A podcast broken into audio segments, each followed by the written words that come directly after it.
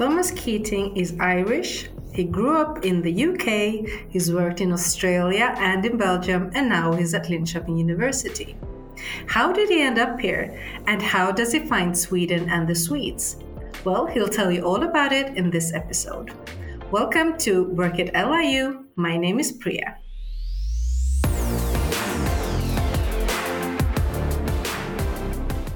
Thomas, and welcome to the podcast. Good evening. Thanks. Yeah, thank you very much for the chance to speak. So, um, this is a, an episode for the podcast Work at LIU. So, basically, we're going to we talk to people about how it is to work at Linköping University. So, would you like to tell me a bit about your background? Absolutely. Uh, I'm a human geographer. Um, so, my background uh, I began my studies in Bristol in the UK, uh, where I uh, uh, studied both a bachelor's, master's, and PhD. So it's a kind of joint project. Um, um, and I guess my background personally is in the UK in that sense. So I grew up um, in the northwest of England, uh, my family's from. Um, although I have family from Ireland and from Canada.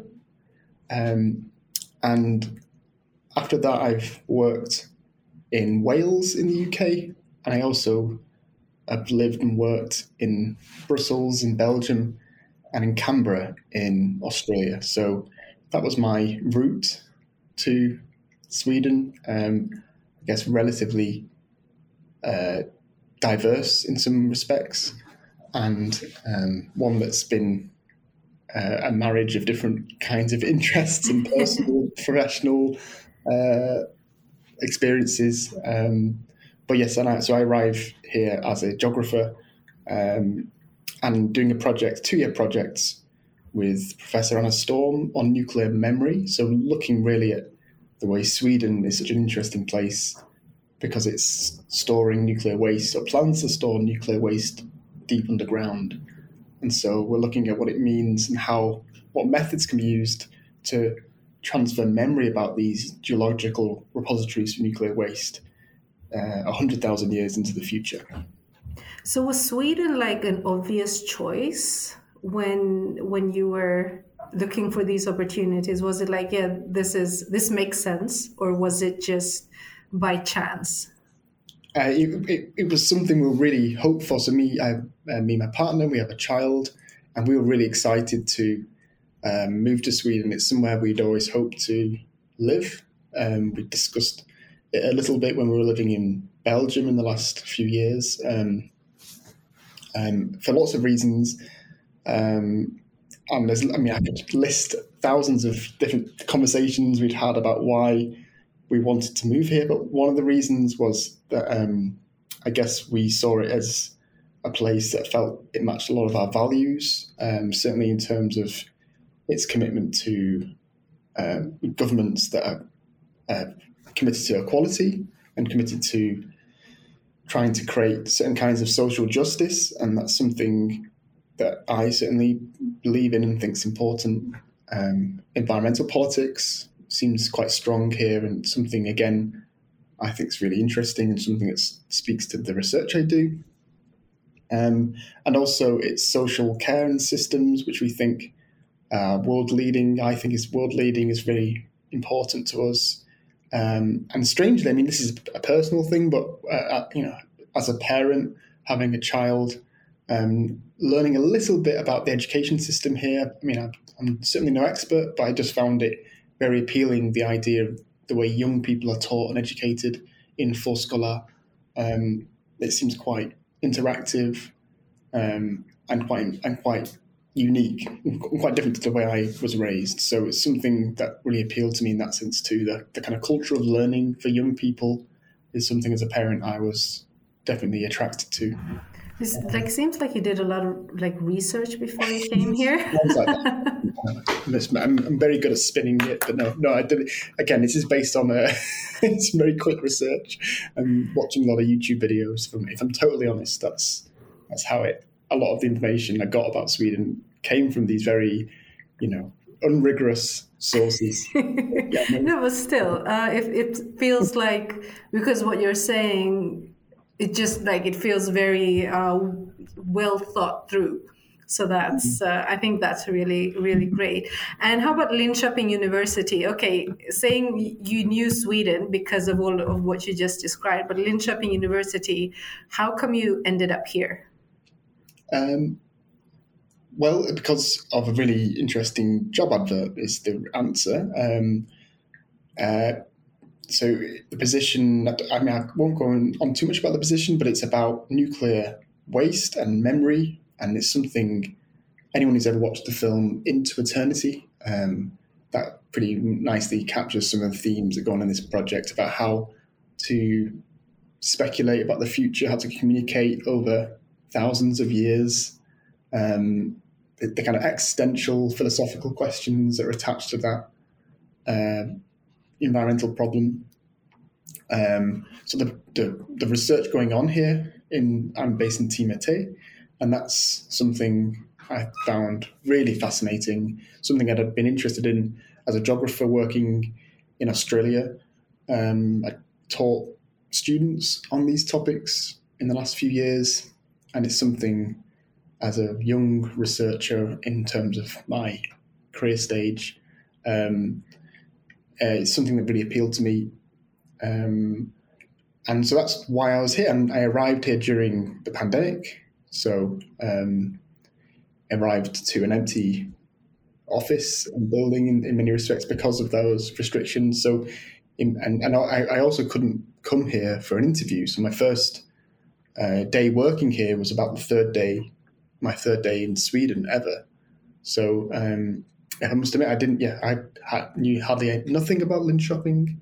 Um, everything I, I did know come coming into the city was based on, like I say, some pretty quick research and some pretty, um, yeah, not. I came in quite blind, is what I should say. I came in without many preconceptions, and um, I was. I'm really happy to have arrived here.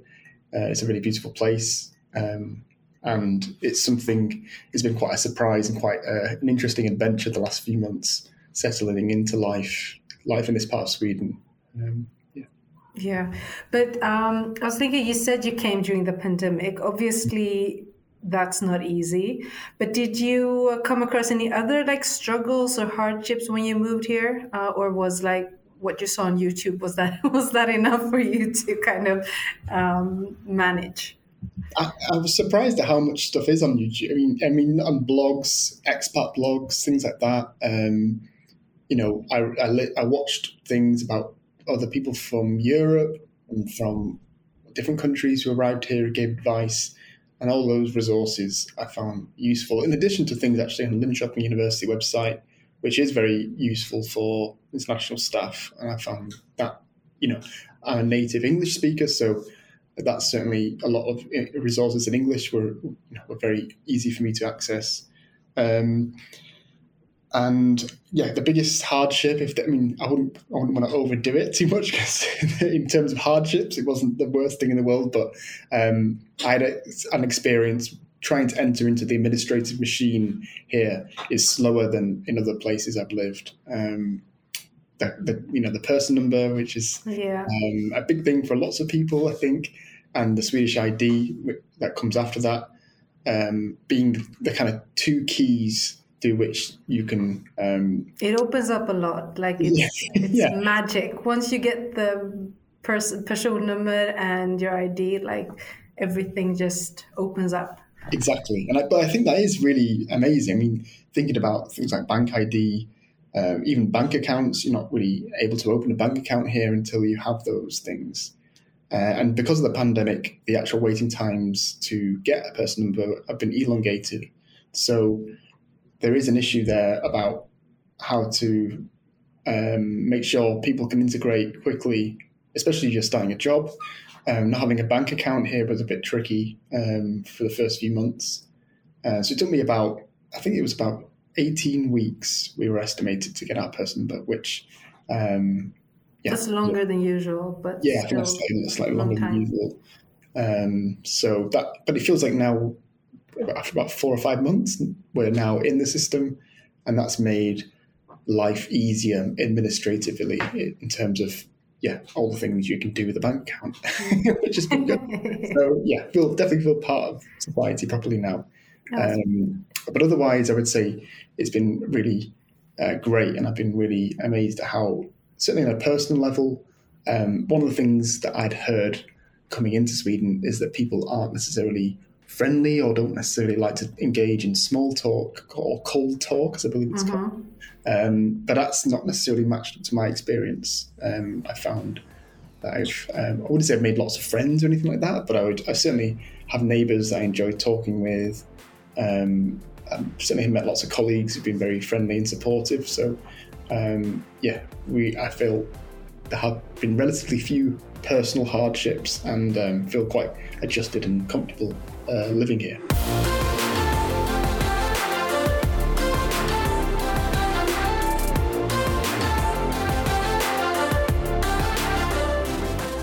Is there anything else about the Swedes that you you heard and that maybe it was confirmed or maybe or maybe not? Um, I'm fascinated by the relationship to light. One thing I'd heard coming in and matches up to my experience is that Swedish people have a very particular relationship to light and lighting.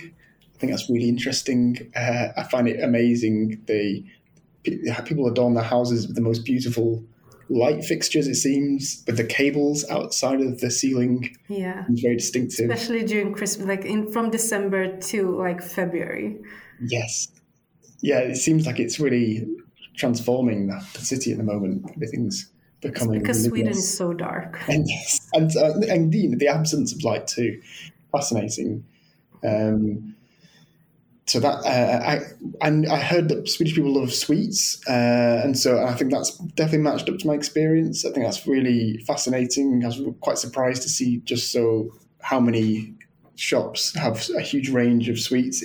As a parent, that becomes a bit of a challenge moving through a supermarket. It will be. Uh, yeah. yeah, it is. Mm-hmm. sweets like uh, f- you know feet height uh, that can be accessed by small hands, um, and I guess um, the outdoor mentality has certainly been similar to what I expected in that people value and cherish time outdoors. Yeah. An early age and, and even in the office people here um, have organised kind of walks they might do once a day uh, with other members of staff where you just get out of the office for half an hour over lunch and, and yeah obviously spend, spend time outside even in the winter. And I think that's an important and interesting difference to working culture. Um, yeah one that should be celebrated I think. I think it's very interesting and really important of course. Even from kind of efficiency point of view, if you can become more efficient as a worker, if you can if you can get a bit of time outside, but obviously as well, just actually enjoying your day and enjoying time in a forest or wherever it might be. Yeah, it seems like you have gotten a really nice picture of this of the Swedes and Sweden, even though it's dark. But like the lights light everything up mm. and everything. Uh, in the beginning, you mentioned that you grew up in the UK. You have family in Ireland and Canada. You've worked in Australia and Belgium. Uh, so you obviously have a lot of experience from different countries when it comes to working. So what would you say are the main differences between like Sweden and the other places where you worked? Um, I, I could speak mostly about the UK, I think. Um, and the biggest difference is, although you summarized it very perfectly there, um, but the biggest differences I'd say are, uh, well, certainly working culture. Um, there is a key difference for me, and that's about the Swedish commitment to transparency, which is something I hadn't heard about much before I arrived.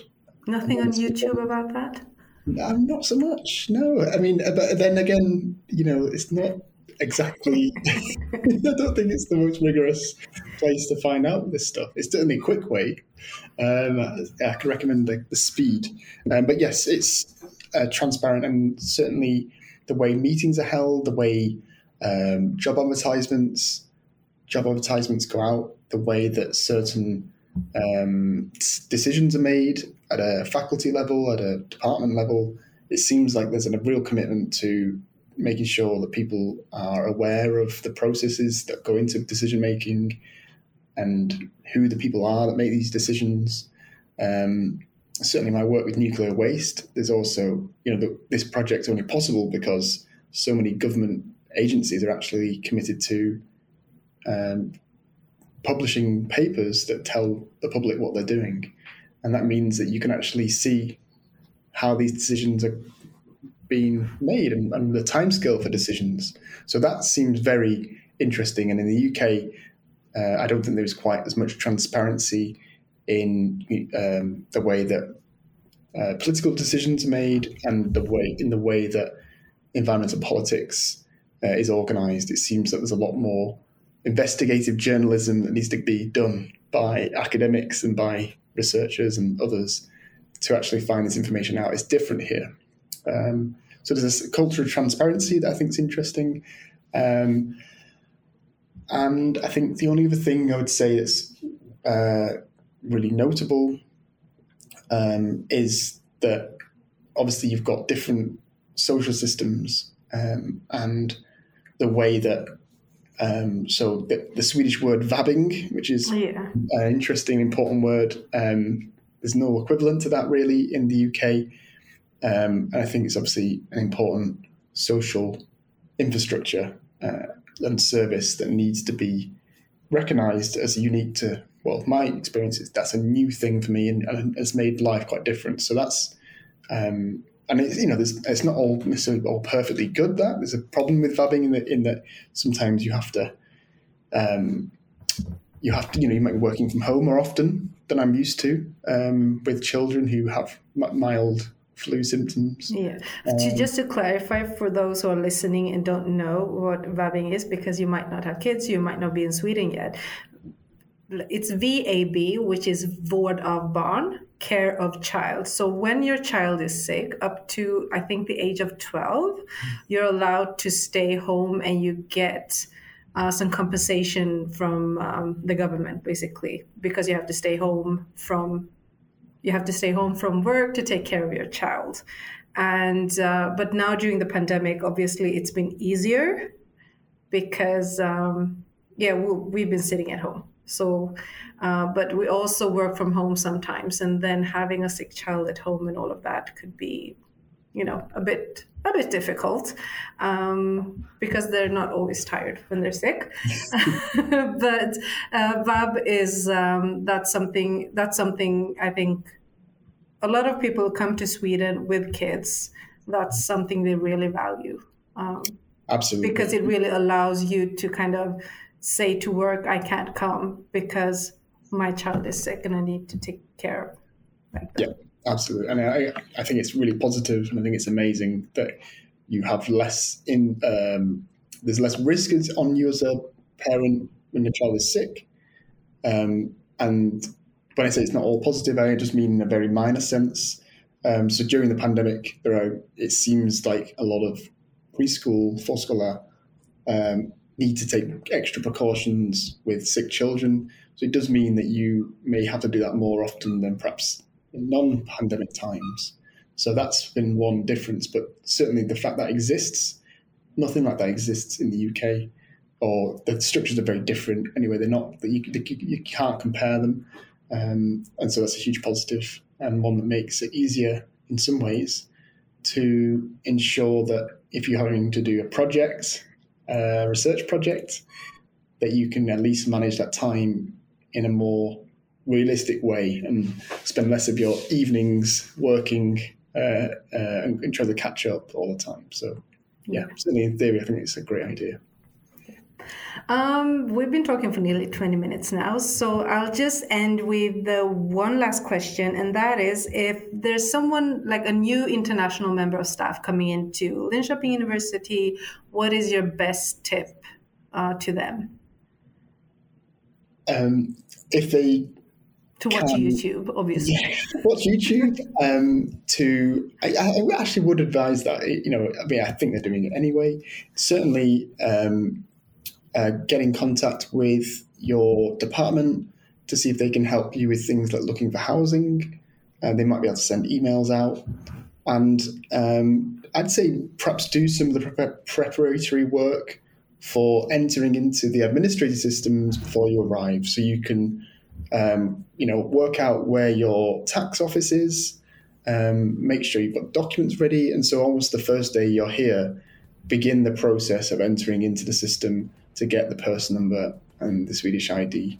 I think that's a big thing because having that done uh, early is important and one that we tried to do and we did successfully as a family and um, um, obviously makes life easier when it when it's when it's all done and also just I guess um, embrace uh, like, you know like most people do some of the really unique and fascinating aspects of Swedish life. I think it's a really vibrant and really diverse country and um, yeah, so yeah, been really happy to have moved here, and hopefully we'll stay for a little while longer. So yeah. Yeah, we hope you stay too.